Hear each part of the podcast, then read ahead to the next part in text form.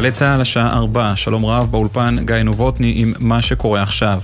גל שרפות ברחבי הארץ בעקבות מזג האוויר. במפעל תרופות באזור התעשייה באר טוביה משתוללת שרפה שמאיימת להתפשט לסביבת מבני תעשייה נוספים, ובהם מצבורי גז וחומרים מסוכנים. לא דווח על נפגעים. כתבנו בדרום רמי שני מוסר שצוותים של לוחמי אש פועלים להשתלט על הלהבות. סמוך למושב טל שחר שבאזור בית שמש פועלים לוחמי האש עם שלושה מטוסי כיבוי בשרפת חורש. כתבתנו נועה ברנס מוסרת שאין נפגעים או סכנה לבתי היישוב.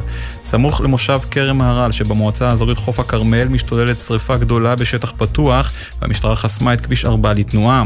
כתבנו בחיפה קובי מנדל מוסר שחוטי קו מתח גבוה נפגעו ונגרמו שיבושים באספקת החשמל ליישוב. סמוך למחלף אליקים משתוללת שרפה בשטח פתוח. כתבנו בצפון הדר גיציס מוסר שלוחמי אש רבים פועלים באזור עם שני מטוסי כיבוי, מתנדבים וצוותי כיבוי של קק"ל. שרפות ישנן גם בשטחים פתוחים בפלמחים ובבית חנן, שם קיימת סכנה לבתי התושבים. המשטרה עצרה היום צעיר בן 17, תושב בית שמש, שחשוד שתקף אדם בפניו ופצע אותו קל על רקע שיוכו לקהילת הלהט"ב בתור מצעד הגאווה והסובלנות שנערך אתמול בירושלים. החשוד הועבר לחקירה ובהמשך יובא לבית המשפט כדי להאריך את מעצרו. הבחירות לרבנות הראשית, לאחר ששר הדתות מיכאל מלכיאלי הודיע הבוקר במכתב ששלח למשנה ליועצת המשפטית לממשלה כי ברצונו לדחות את הבחירות ולהאריך את כהונת הרבנים הראשיים בחצי שנה בשל סמיכותן לבחירות העירוניות, הראשון לציון, הרב יצחק יוסף הודיע ליושב ראש ש"ס, אריה דרעי, כי הוא מתנגד נחרצות להארכת כהונתו וכי ברצונו לסיים את תפקידו כבר הקיץ. כך פרסם לראשונה כתבנו לענייני דתות יואל עיברים. את המהלך לדחיית הבחירות מוביל דרעי בין היתר בשל רצונו לקדם את אחיו יהודה לתפקיד הרב הראשי הבא. כדורסל מחצי גמר ליגת העל, האלופה הפועל חולון מארחת בשעה זו את מכבי תל אביב במשחק השני בסדרה ביניהן, כשהאורחים ניצחו במשחק הראשון. ניצחון נוסף יעניק לצהובים את הכרטיס לגמר אחרי שנה של היעדרות. חולון זקוקה לניצחון כדי לכפות משחק שלישי ומכריע בדרך לשמירה על תואר האליפות. התוצאה כעת במהלך הרבע השני היא 33-19 למכבי. בסדרת גמר הליגה בכדוריד, הפועל אשדוד ניצחה היום 35-33 את מכבי ראשון לציון, ובכך צימקה את התוצאה בסדרה ביניהן ל-2-1. ידיעה שמסר כתב חדשות הספורט בר פלג. מזג האוויר לסוף השבוע, שרב כבד ואובך שורר ברוב אזורי הארץ, ייתכן טפטוף עד גשם מקומי קל, מחר תחול ירידה ניכרת בטמפרטורות, אך יוסיף להיות חם מהרגיל ואביך. אלה החדשות.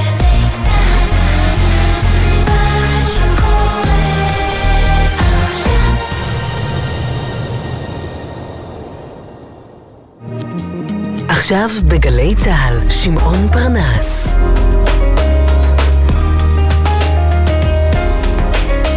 הבית של החיילים,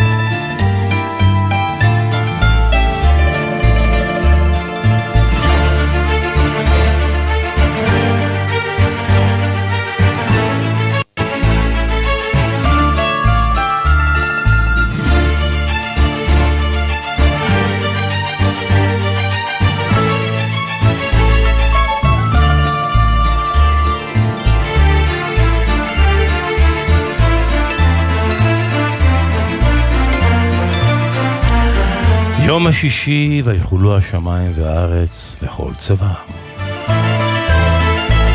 ויברך אלוהים את יום השביעי ויקדש אותו, כי בו שבת מכל מלאכתו, אשר ברא אלוהים לעשות.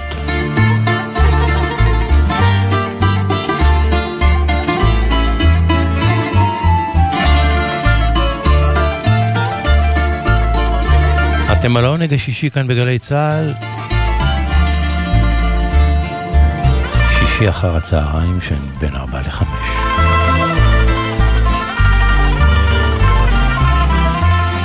ומכל התארים שרכשתי בחיי, אני הכי גאה בתואר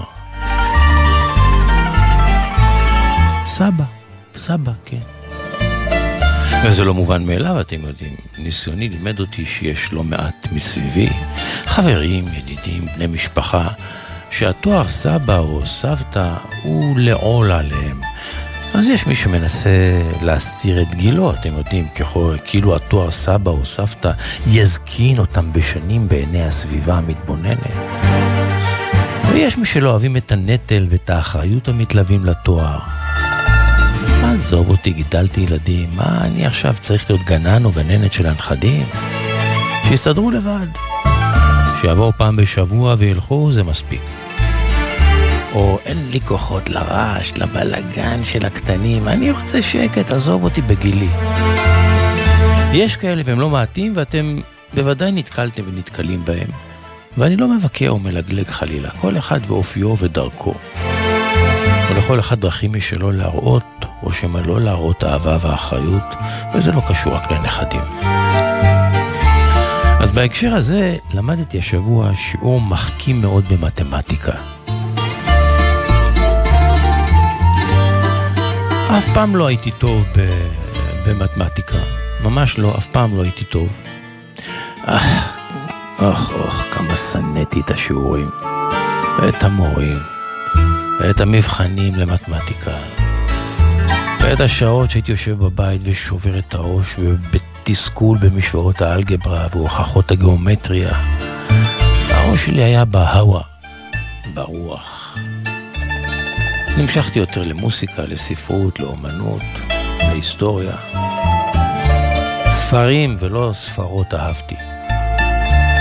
המתמטיקה הייתה עול כפוי ושנוא עליי. אבל השבוע למדתי משפט שהוא שיעור מאלף במתמטיקה. וואלה. שאמרתי לעצמי עוד משפט אחד כזה ואני מוכן לעבור את הסיוט המתמטי מחדש. ואני רוצה לשתף אתכם במשפט, אז כדאי שתרשמו אותו, אחרת לא תזכרו. והמשפט הולך כך: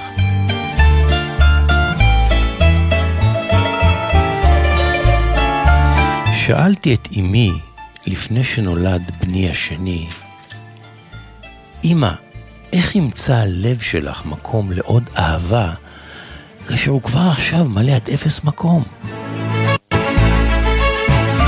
אמי הביטה בי וענתה.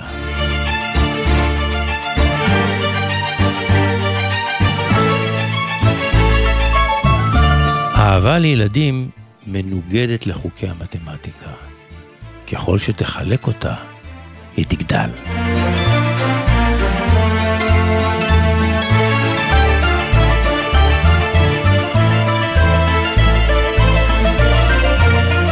שאלתי את אמי לפני שנולד בני השני, אמא, איך ימצא הלב שלך מקום לעוד אהבה? כאשר כבר עכשיו הוא, הוא מלא עד אפס מקום. ואמא ענתה, אהבה לילדים מנוגדת לחוקי המתמטיקה. ככל שתחלק אותה, היא תגדל.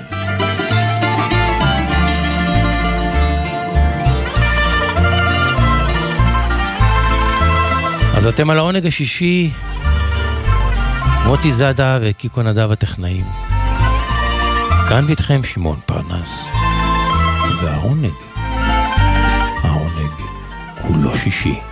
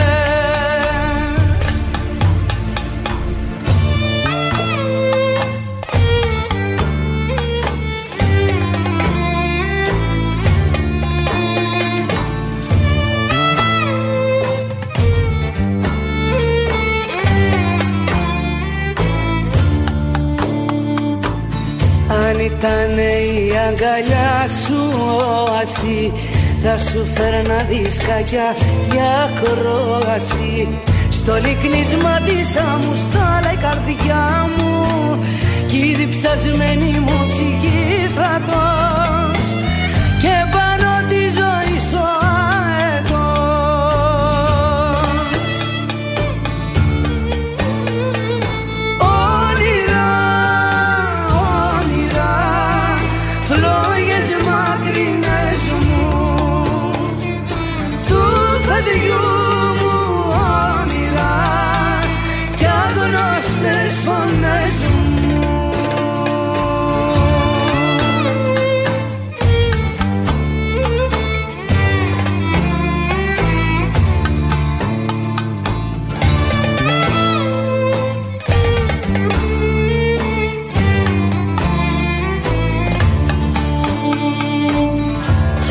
εσύ κι εγώ θα ονειρεύομαι. Σαν ησύχος Θεός θα εκπορεύομαι. Απ' τα σου το χιόνι δίχως εντόνι Στα νύχια του κακού τη νύχτα αυτή. Κι ο θάνατος λείπατε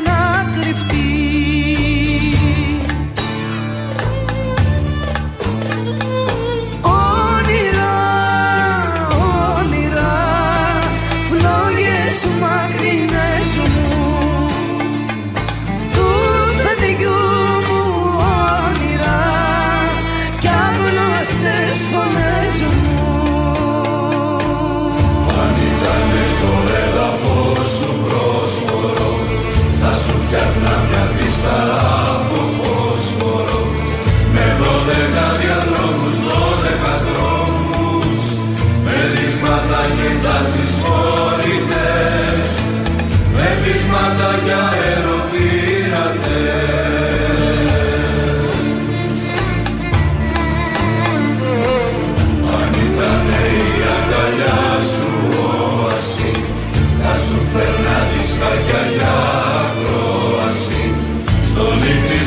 μέσα μου στάλε καρδιά μου κι η διψασμένη μου ψυχή στρατός.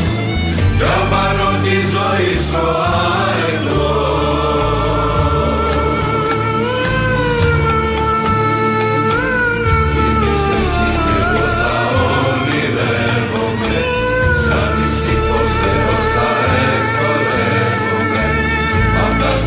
το χιόνι δίχως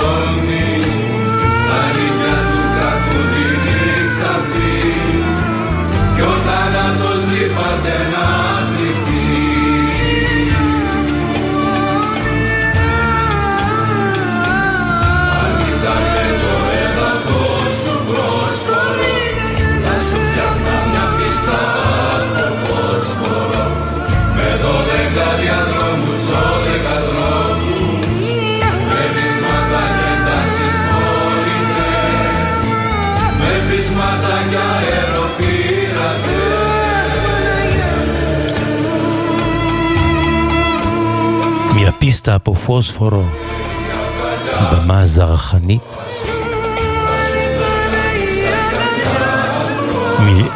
שיר שמילותיו הם שירה, מאוד סוריאליסטי, קשה לפענוח. וכל פעם שאני שומע את חריס אלכסיו אני, אני מתגעגע. מתגעגע וחושב כמה היא חסרה בנוף הזמר היווני, ובכלל בנוף האומנותי, היא זמרת גדולה, היא אישיות, אישיות, קודם כל מי שמכיר אותה היטב יודע. אבל חריס אלכסיו מצאה אפיקים חדשים לכישרונותיה, והיא חזרה אל אהבתה הראשונה, המשחק. על הבמה. כן, התחילה דרכה כשחקנית, למדה משחק, לאו דווקא כזמרת, ואחר כך החליטה שהיא מנתבת את עצמה לקריירה של כזמרת, ועשתה בה קריירה גדולה. בשנה שעברה היא סיימה צילומי סדרת טלוויזיה אה, יוונית שבה היא מככבת, הנושאת את השם המאסטרו והים, והסדרה הזאת סוף סוף הגיעה לישראל, היא מוקרנת בנטפליקס, ואני מאוד מאוד מאוד ממליץ לכם לצפות בסדרה הטלוויזיונית הזו, לא רק בגלל שחריס אלקסיו מופיעה בה, גם בגלל שהיא מופיעה בה, אבל לא רק. זו פשוט סדרה מעולה, משחק מעולה, מהטובים שראיתי, ואני רואה לא מעט uh, סדרות באמת מהטובים, משחק מעולה של כל השחקנים המתפקדים בתפקיד הראשי, בימוי באמת. צריך לראות ולהבין, צילומים יפהפיים, הכל, הכל אה, מצולם באי היווני אנטיפקסי, שנמצא דרומית לקורפו, נופים יווניים של אי יווני, והעלילה, העלילה היא כמו כמו בבושקה, כלומר סיפור בתוך סיפור ועוד סיפור ועוד סיפור והכל מתנהל במקביל. בקיצור, כדאי לצפות. ישבתי מרותק, לוקח פרק או שניים להיכנס, אני מודה, אבל משנכנסת, התמכרת. הנה, שלא תגידו שלא אמרתי.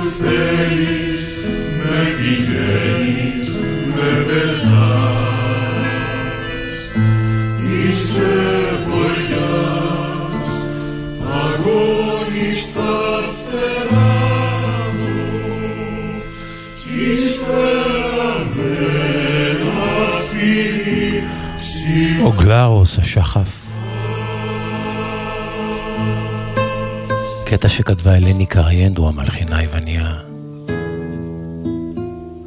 להצגת תיאטרון יוונית.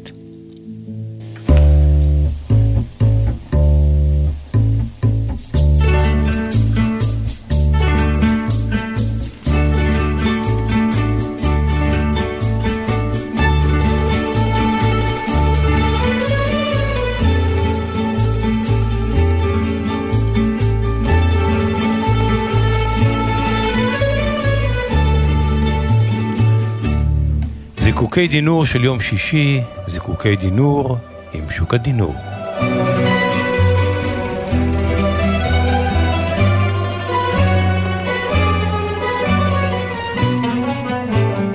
שוק הדינור, עוד מעט שבת שלום לך.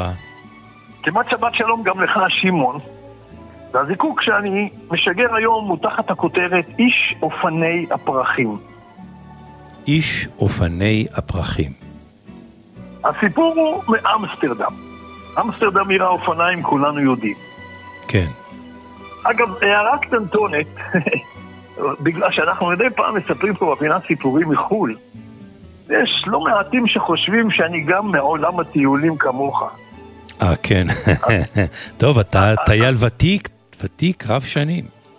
כן, אבל אני לא, אני לא איש טיולים, אני לא מדריך, ו... אתה עושה את זה להנאתך שלך. גם, וגם, אתה יודע, שהייתי כמה שנים בחו"ל מעולם, אבל אני בא מעולם העסקים, אני איש ניהול, אני איש כספים, אין לי שום שייכות לעולם הטיולים. רק כהערה. בכל מקרה, מכיוון שחלק ניכר מסיפוריי באים מחו"ל, גם מקריאה וגם מחומר ששולחים לי, אז אנשים אולי נוטים לטעות. אז רק הייתה הערת הבהרה. חוזרים לאמסטרדם. אז כולנו יודעים שאמסטרדם עיר האופניים. מה שלא כולם יודעים, שכעשרת אלפים אופניים ננטשים כל חודש בעיר. עשרת אלפים ננטשים, לא נגנבים כמו אצלנו, ננטשים. ננטשים, גם נגנבים, אבל אני מדבר על ננטשים. ואז הם נאספים על ידי העירייה ונמכרים אחר כך כאופניים משומשים. בכל מקרה, לפני שבועיים בערך, הזדמנתי לאמסטרדם עם כמה זוגות חברים. שעת בין הערביים, אנחנו ישובים בפאב קטן בשכונה ישנה אך מתפתחת, ששמה אגב, קוראים לה שכונת יורדן, שזה לא, לא הירדן שלנו, זה גם לא מייקל ג'ורדן, אלא השיבוש של המילה הצרפתית ג'רדן, שזה גן. ואנחנו יושבים בפאב, ובחורה צעירה נעימת מראה פוסעת לבר, מחייכת אלינו, מציגה עצמה כאומנית, ומחלקת לנו גלויות פרי מה, מהציורים שלה. ובגלויה שהיא מחלקת לנו יש הדפס של ציור שלה. בית הולנדי טיפוסי, למרגלותיו גשר מעל תעלה, ועל מעקה הגשר נשענים זוג אופניים עמוסים בפרחים צבעוניים. Mm. שלחתי לך תמונה שלא כהרגלי, נכון? אמת. הספקת לראות. כן, יפה. זה אופניים מרהיבים, עמוסים בפרחים. ואז היא אומרת לנו, אתם יודעים, הגלריה שלי סמוכה לבר, בגלל זה נכנסתי, אז אם תרצו להיכנס לגלריה, בכיף. אבל אם מעניין אתכם לשמוע את הסיפור שמאחורי אופני הפרחים, אני אשמח לספר לכם. אני שומע סיפורים, אוזניי כאפרכסת, אצבעותיי משולבות מתחת לשולחן, אוחזות באמונה התפלה שתגרום לסיפור לא להיות מאכזב, וכך היא מספרת לה. אני מניחה שכבר נתקלתם, כך היא אומרת, ברחבי העיר באופניים, או באופניים מקושטים בפרחים. הכל התחיל לפני כמה שנים, כסיפור אהבה נוגע ללב. בחור כבן חמישים בשם וורון גרגורי שם לב שאשתו מישל הייתה חולה כבר שנים באפילפסיה, מתחילה לאבד את הזיכרון שלה לטווח קצר. ולאחרונה היא לא תמיד זכרה היכן היא הניחה את האופניים שלה בתחנת הרכבת. ואז הוא החליט לקשט את האופניים שלה בפרחים צבעוניים, בצבעים בולטים, כדי להקל עליה לזהות האופניים שלה ולא להחמיץ אותם בין מאות האופניים שחונים בכניסה לתחנת הרכבת. רעיון יפה, אה? כן. בהמשך, ומבלי לשתף את מישל אשתו, הוא החל לאתר אופניים נטושים, דיברנו על אופניים נטושים, בדרך שמובילה מהתחנה אליהם הביתה. קישט גם אותם בפרחים בוהקים, כדי להקל עליה שלא לאבד את הדרך לביתם. איזה יופי. הם גרו, הם גרו בבית סירה על אחת מתעלות העיר. וכך לפתע הדרך שלה הביתה הייתה פתאום סוגה, לא סוגה בשושנים, אלא סוגה באופניים של פרחים. כמעט, כמעט עד לפתח בית הסירה שלהם. ילד אחד שגר בשכנות ושמע מאימא שלו על המעשה של הבעל, כל כך התרגש מהסיפור, אז הוא רתם את כל החברים שלו לכיתה כדי לטפל בדרך קבע באופני הפרחים. אתה יודע, לגזום, לגזום עלים יבשים, להרים אופניים שנפלו, הכל כדי שהאישה, שמישל, תמשיך ותוכל להגיע בבטחה הביתה, למרות הבעיות בזיכרון שלה. ואז קרה עוד משהו עצוב, מישל לקטה פעמיים בליבה. אשפזו אותה בבית חולים וטיפול רפואי מסור הציל את חייה. ואז בעלה וורן החליט להציב ליד בית החולים שבו היא אושפזה זוג אופני פרחים, מעין אנדרטת הוקרה לרופאים שהצילו את חייהם. אתה יודע, ממש בפתח בית החולים. והשמועה על אופני הפרחים החלה להצמיח כנפיים. וורן התחיל להיות מכונה איש אופני הפרחים, ותושבים באמסטרדם החלו להיות מודעים לתופעה. ואז קרה עוד משהו, שמעון. פרצה מגפת הקורונה, וראה איזה פלא העלילה עצמה. אנשים החלו להשתמש באופני הפרחים האלה שליד בית החולים, אותם אופניים שהבעל הציב שם כהוקרה לרופאים שהצילו את חיי אשתו. אנשים החלו להשתמש בזה כמקום שבו מוכירים את כל עובדי הבריאות שנלחמו אז בחזית המגפה. אתה זוכר כמו שאצלנו עמדו במרפסות ומחאו כפיים? כן. שם אנשים התחילו לשים פרחים ליד אופני הפרחים האלה שהוא שם בכלל בשביל אשתו. ולאט לאט התווספו עוד ועוד ערימות פרחים טריים, כמו אצלנו בכיכר של רבין לפעמים. ושמו ערימות פרחים ליד האופניים, ואחר כך התחילו לשים שלטים, כמו שלטים של תמיכה ברופאים, כמו למשל, הפיצו פרחים במקום להפיץ את הווירוס. סוף סיפור. כיום הבעל, וורן גרגורי, הפך לאומן ידוע שכבר קישט בפרחים, בפרחים מאות זוגות אופניים. הוא מוצף היום בהזמנות מבעלי עסקים וחנויות שרוצים להציב אופני פרחים ליד העסק שלהם כדי למשוך תשומת לב. ובכך וורן גרגורי ממשיך ותורם ליופי של אמסטרדם. זה הסיפור שסיפרה לנו האומנית משה בבר קטן באמסטרדם. יפה. וכהרגלי, שמעון, כן. כהרגלי, חזרתי חזרה למלון, נכנסתי מיד לאינטרנט לאמת את הסיפור. ומה מתברר? מתברר שהסיפור הזה כמעט במרב פרטיו, אני לא יודע אם עד הסוף, הוא נכון. וכך באמת פורסם בעיתונות המקומית. ואם אתם מבקרים באמסטרדם ומסתכלים מסביב, אין לי ספק שלא תוכלו להימנע מלהיתקל בזוגות אופניים מקושטים שכאלה, ואי אפשר שלא להתאפק מלצלם אותם, כמו שראית בתמונה ששלחתי לך. כן. ולצערנו, מישל, אשתו של וורן, לצערי, לצער, לצער כולם, היא היום פחות ופחות רוכבת על אופניים עקב מצבה הבריאותי המחמיר. אבל בכל זאת, איזה סיפור יפה של אהבה, של חמלה ואנושיות, אשר בדרך כל כך כל כך מיוחדת, הפכה סיפור עצוב לאומנות סביבתית ואסתטית שמשובבת את העין ואת הלב. אז אולי כדאי באמת לקחת את זה כדוגמה איך אפשר לתרום ליפי הסביבה, ליפי הסביבה, כמעט מכל סיפור, גם אם הוא עצוב. שוק הדינור, זיקוקין דינור של יום שישי. שבת שלום לך. שבת שלום גם לך, שמעון. רוצים לכתוב לשוקה, להגיב לסיפוריו, יש לכם סיפורים משלכם עם תובנות? ספרו לו, כתבו לו, כתבו לו לבלוג שלו, שוקה.דינור.ניים, אני חוזר, שוקה.דינור.ניים, שוקה ישמח לקרוא, ואת הסיפורים הטובים גם להביא כאן בתוכנית. ג'ון באז והגיטרה שלה. מספרים סיפור בלוזי. of when the red iron ore pits run.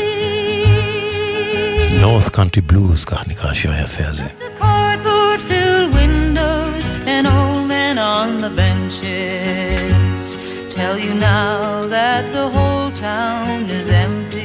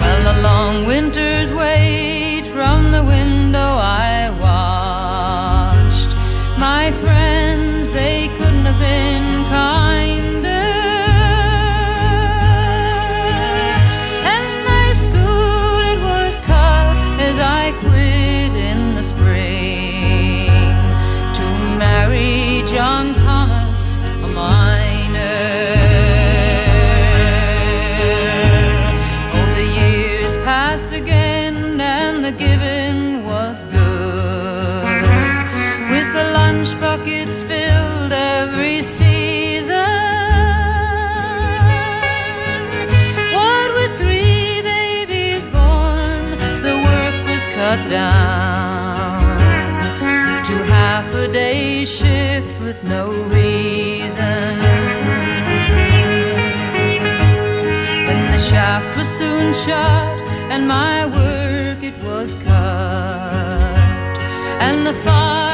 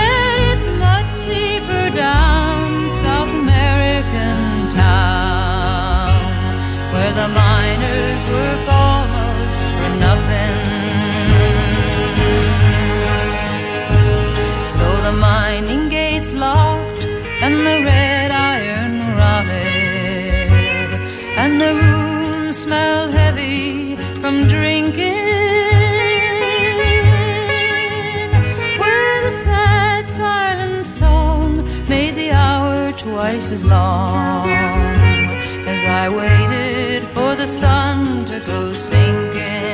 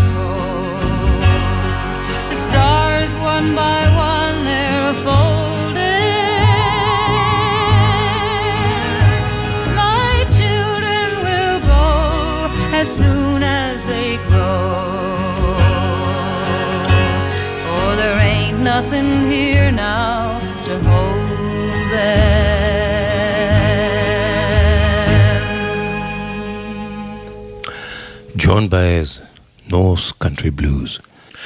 השופט בדימוס מנחם הכהן, עוד מעט שבת שלום לך. שבת שלום לך שמעון. ובמה עסקינן הפעם? אנחנו עסקינן במתנות. אני מניח שאתה בימי חייך הענקת מתנות, קיבלת מתנות. ודאי וודאי, בוודאי. לילדים, לנכדים, לגברת, זכית לקבל. אה, אני לא יודע אם אתה יודע, שמעון, ואם המאזינים יודעים, כי כאשר נותנים מתנה, או מקבלים מתנה, אה, מעבר לזה שזו פעולה רומנטית, או פעולה חברתית, או פעולה משפחתית, או מחווה אנושי, זו גם פעולה משפטית. Hmm, באיזה מובן? יש חוק חוק המתנה. חוק המתנות שאומר מה? חוק המתנה. שהוא מסביר מה זה מתנה מבחינה משפטית. הסעיף הראשון אומר שמתנה זה כשאחד מקנה לשני נכס ללא תמורה, בניגוד למכר שההגדרה זה שאדם מקנה לזולת נכס עם תמורה, ואיך אפשר לבטל מתנה, אם אפשר לבטל מתנה, אה, מהם הנסיבות שאפשר לחזור ממתנה וכולי. ובבית משפט למשפחה, הערכאה שאני שבתתי בה, היו הרבה דיונים על מתנות, בייחוד על אנשים שרצו אה, להחזיר את הגלגל אחורה ולבטל אה, מתנות. אה, כלומר, נתנו מתנות והתחרטו. התחרטו וגם סיפרו את הסיבה. כן. אה, חוק המתנה אומר שאפשר גם לתת מתנה על תנאי. אני למשל יכול לתת מתנה, לקנות רכב לביתי, להעניק לה מכונית מתנה, אבל בתנאי שלא תיסע בשבת. אם היא שלחה בשבת, המתנה חוזרת אליי. הבנתי. או אני יכול לקנות לאשתי טבעת יהלום יקרה, בתנאי שאנחנו ביחד עשר שנים לפחות. אם אחרי שמונה שנים היא עזבה אותי, הטבעת יהלום חוזרת אליי. אהה. אבל את זה צריך להתנות מראש. יפה, ובכתב. אה, ובכתב, לא בעל פה. נכון. בעל פה לא תופס. לא תופס. היו הרבה מקרים שגם גברים וגם נשים, בלהט אהבתם, אחרי תקופה קצרה, העניקו מתנה יקרת ערך לבן הזוג, בייחוד בחורה הכירה בחור, התאהבה מעל הראש, היה לה וילה בהרצליה, תשמע אותו על שמה. ואם לפני חודש דיברנו על השופט שמגר, שלוש שנים ציינו למותו, ודיברנו על פסק דין מיוחד שהוא נתן, שלמרות שלאישה לא הגיע מזונות, הוא מצא דרך משפטית, ונדגיש משפטית. יצירתית, כן. ונתן לה מזונות. ואני רוצה להביא עוד דוגמה במסגרת אה, חוק המתנה, סכסוך שהיה בפני השופט שמגר, ושוב זה... בחרו שופטים עליונים. סליחה, תחזור אה, שוב על המשפט, כי לא שמענו אותך, הייתה הפרעה בקו. בייחוד בימים האלה מדברים איך נבחר שופטים עליונים, שופטים, ובייחוד שופטים עליונים, אז באמת כדאי שכל שיטה שתהיה, שתבחר שופטים מהסוג של שמגר, שהיו, שהיו יצירתיים, ושוב, בפסק דין כמו הדוגמה לפני חודש, שדין, כמו שקורה לעיתים, מביא לתוצאה לא צודקת או לתוצאה מקוממת, והוא בכל זאת מצא דרך. מי כמוך יודע ששופטים כמוהו היו נדירים. נכון. למעשה כך היה. אדם, לא רוצה להגיד טיפש מטופש, נגיד אוהב מאוהב, העניק בלהט אהבתו, אחרי מספר חודשים אה, קצרים של הזוגיות, אה, נכס יקר ערך, וילה, אני חושב בהרצליה, אה, לבת זוגו. וכעבור זמן קצר היא נטשה אותו, הוא בגדה אותו. רגע, לא אשתו, בת זוגו. אה, אני לא זוכר, אני חושב שהוא קטוע אפילו, אבל זה, לא- זה, לא- זה, זה לא מהותי. אוקיי, לא- טוב, וכעבור מספר אה, אה, פרק זמן לא ארוך, היא עזבה אותו. הוא בא לבית המשפט ואומר, זו הייתה מתנה על תנאי. חוק המתנה אומר שאפשר להעניק מתנה על תנאי, והיה תנאי שאם היא עוזבת אותי או בוגדת אותי, בוגדת בי או חוסר או לא נאמנה לי, אה, המתנה חוזרת. הוא כתב את זה בכתב? אומרים לו, זה לא היה כתוב. נכון, אבל אפשר גם אה, תנאי במשתמע, לא ברור שלא הייתי נותן לה אם, אה, אם הייתי יודע שהיא תבגוד אחרי מספר שנים. אומר בית המשפט, אנחנו מאוד מצטערים, אם נקבל את הגרסה שלך, אז כל מתנה היא הדירה, כל מתנה ברגע של גירושים, ברגע של בלבולים, ברגע של בגידה, אפשר לקחת אותה חזרה ולהגיד, היה תנאי מכללה שאם את בוגדת, אם את עוזבת, אם את נוטשת, הטבעת חוזרת אליי, המכונית חוזרת אליי, אנחנו לא מקבלים את זה. צר לנו מאוד שהיא עזבה אותך, זה לא יפה, אבל היא עזבה אותך וגם הווילה עזבה אותך. כן, דחה אותו בית את המשפט. פסק הדין של שמגר, והוא חוזר על ההלכות. הוא אומר, אין בידי להושיע, אין בידי להושיע, ליבי איתך, ליבי איתך, אבל uh, ההלכה אומרת שאפשר מתנה על תנאי, בתנאי שהתנאי מפורש. זה הייתה צריך לכתוב, אם את עוזבת, או אם את נוטשת, או אם נפרדים בשלושים השנים הקרובות, הנכס חוזר אליי ולא עשית את זה. ואז אתה חושב שהבחור אה, אה, הפסיד את הווילה, ועכשיו גדולתו של שמגר. אהה, זה לא נגמר כאן, אתה אומר. לא נגמר. מכוח דיני המתנה אני לא יכול לעשות. אבל מהראיות ששמעתי, אני מבין שאתה היית כל כך נדיב וכל כך טוב לב, שאמרת לה, אל תקחי עורך דין, אל תשלמי שכר טרחה, אל תצאי מהבית, תני לי ייפוי כוח, אני הולך לטאבו, רושם את הווילה על שמך. ואומר לו שמגר, אני גם מבין שהייפוי כוח עדיין באמתחתך. בכוח דיני מתנה אני לא יכול לעזור לך, כי התנאי הזה לא היה במפורש, ואני לא מקבל את הטענה שלך תנאי מכללה, אבל... לו לעצתי תשמע, רוץ לטאבו, עם ייפוי הכוח, וכמו שלפני שלוש שנים באמצעות ייפוי הכוח הענקת לה את הווילה, תיקח אותו חזרה על, עליך. עכשיו, למה זה פסק דין מזהיר? כי הוא לא סטה מהוראות הדין, הוא לא ביטל את חוק המתנה. חוק כן. המתנה אומר, מתנה על תנאי, התנאי צריך להיות קבוע. אז מה הוא עשה פה? מה הוא עשה פה אבל בעצם? הוא עזר לו מכוח דין אחר, מכוח דיני השליחות. אומר, לא מכוח דיני המתנה. אתה לא יכול לבטל את המתנה כי היא עזבה אותך. כן. יש לך ייפוי כוח בלתי חוזר, היא הסמיכה אותך לעשות מה שאתה רוצה עם ייפוי הכוח הזה, לך עכשיו תחזיר את הווילה, וכך היה. ושום ערעור... היא ערערה, הגברת? זה היה כבר בעליון, זה היה ערעור. אז היה ערעור. הבעל הפסיד בערכאות הנמוכות, והבעל ערער, ושמגר מצא לו פתח לקבל סבילה חזרה. על זה נאמר חוכמת השופט. בלי ספק, בלי ספק. השופט אה, בדימוס מנחם הכהן, תודה רבה לך. תודה רבה, בשורות טובות. אמן, בשורות טובות. לא פעם עוצרים אותי אנשים במפגשים שונים, ושואלים אותי אודות אה, שירים יווניים אה, שהם זוכרים מילדותם. שירים שהם אהבו מאוד ועבדו מזיכרונם, והם מחפשים ולא יודעים כיצד למצוא. תפזם לי את השיר, אני אומר, אולי, אולי הכיר אותו, ואם מכיר, אני אעזור לך למצוא. אז השבוע, בטיול בקפריסין עם קבוצה שובת לב, אה, פנתה אליי אחת הנשים וסיפרה לי שהייתה מבאי מועדון אריאנה הקבועים של שנות ה-60.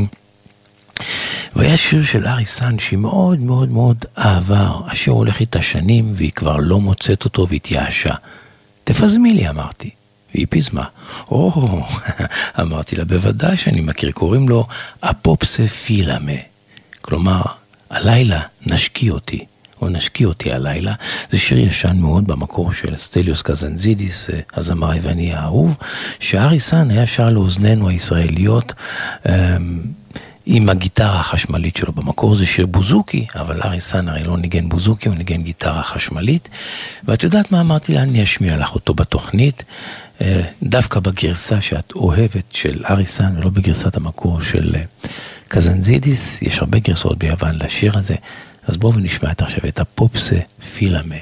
הלילה נשקי אותי, ארי סאן והגיטרה שלו.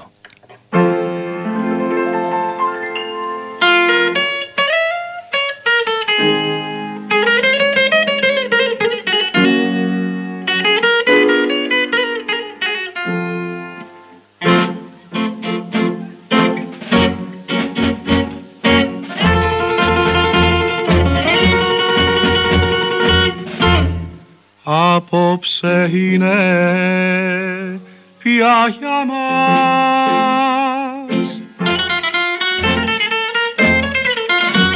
Η νύχτα η τελευταία.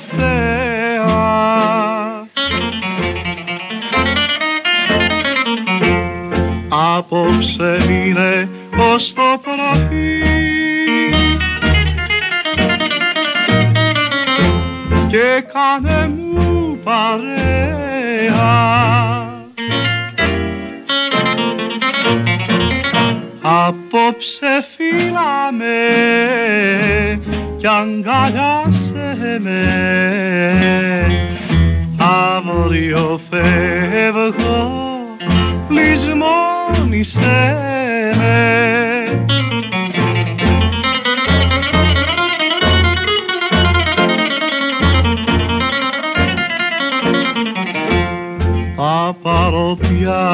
τα μάτια μου.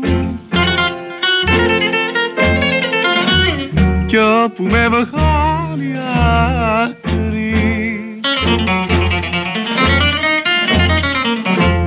θα φύγω και θα με ζητάς.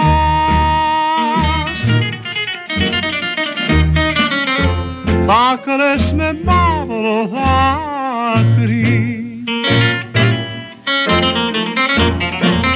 Απόψε φυλάμε κι αγκαλιάσε με Αύριο φεύγω λησμόνισε με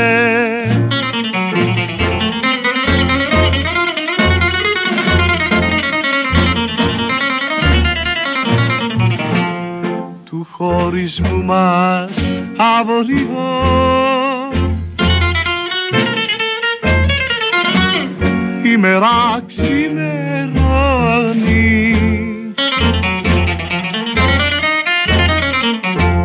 Κι η άτυχη η αγάπη μας. Απόψε τελειώνει.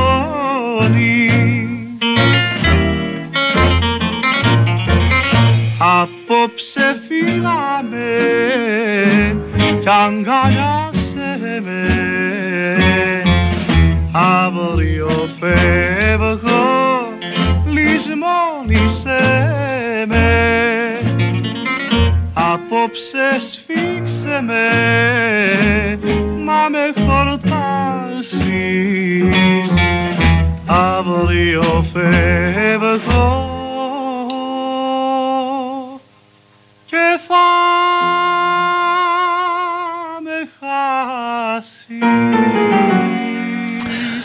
הפופס פילמי, הלילה נשקיע אותי. רק תיקון קטן, את השיר הזה הקליטו לראשונה מנוליס חיוטיס ומרי לינדה. מנוליס חיוטיס הוא זה שהלחין את השיר הזה, הוא היה גדול נגני הבוזוקי של יוון, הוא כתב את השיר הזה, אשתו הייתה תמיד הזמרת שלצידו. לימים גם קזנזידיס הקליט את השיר והפך אותו ללהיט. אנחנו כאמור שמענו את גרסתו של אריסן. שיר המעלות בשוב אדוני את שיבת ציון היינו כחולמים אז ימלא צחוק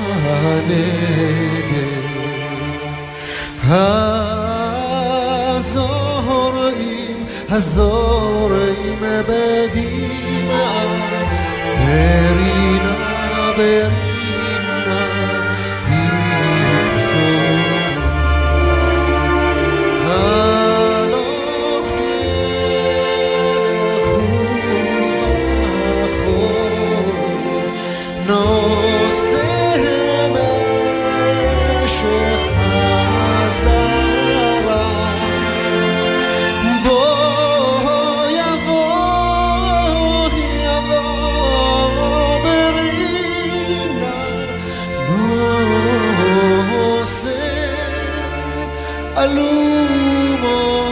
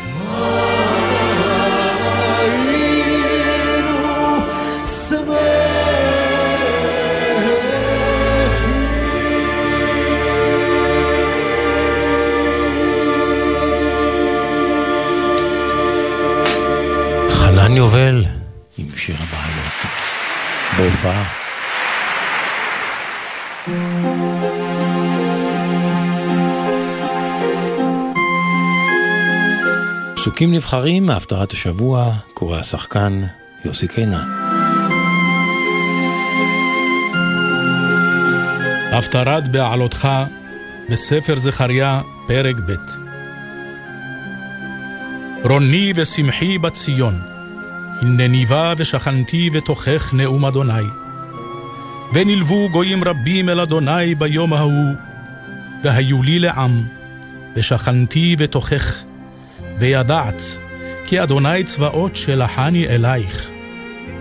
ונחל אדוני את יהודה חלקו, על אדמת הקודש, ובחר עוד בירושלים. עש כל בשר מפני אדוני, כי נעור ממעון קודשו. ויראני את יהושע הכהן הגדול, עומד לפני מלאך אדוני, והשטן עומד על ימינו לשטנו. ויאמר אדוני אל השטן, יגער אדוני בך השטן, ויגער אדוני בך הבוחר בירושלים, הלא זה אוד מוצל מאש. ויהושע היה לבוש בגדים צועים, ועומד לפני המלאך. ויען המלאך הדובר בי, ויאמר אלי, הלא ידעת מה המה אלה? האומר, לא, אדוני. ויען ויאמר אלי לאמור, זה דבר אדוני אל זרובבל לאמור, לא בחיל ולא בכוח, כי אם ברוחי, אמר אדוני צבאות.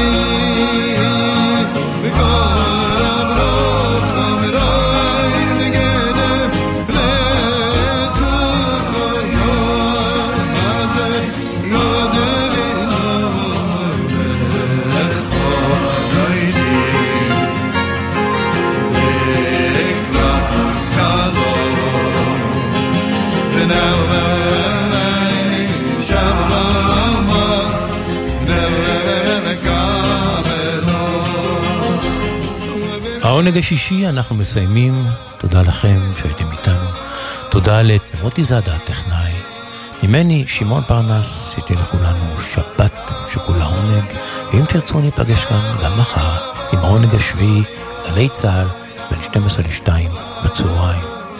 שבת שלום.